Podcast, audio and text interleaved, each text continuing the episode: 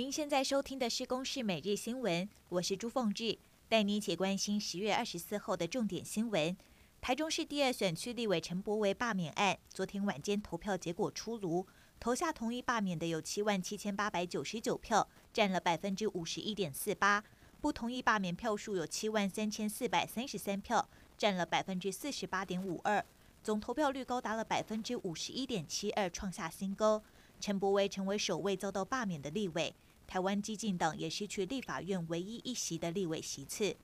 陈柏威罢免案通过，学者分析这一次地方派系动员能力大胜，这结果将会牵动年底公投。国民党士气高涨，渴望派出严宽恒收复失土；民进党则面临到压力，除了先到来的年底公投，补选要怎么找出适当的人选，更是一个大考验。全联福利中心宣布将收购量贩卖场大润发。未来全联将持有大润发超过百分之九十的股权，这也让零售超市重新洗牌。不过，也有消费者担心，全联在未来有可能会垄断市场，让消费者的比价空间更少，间接影响到物价在攀升。昨天国内本土确诊再次加零，但还是新增七例境外移入确诊。指挥中心也宣布最新的餐饮指引：室内、室外要办桌、流水席都不用梅花座。至于婚礼宴客时，总面积够大的话，可以超过八十个人。因为美国的疫苗覆盖率增加，还有政府陆续批准新冠疫苗的第三剂相关政策，美国 CDC 已经暗示，未来不排除要把完整接种的定义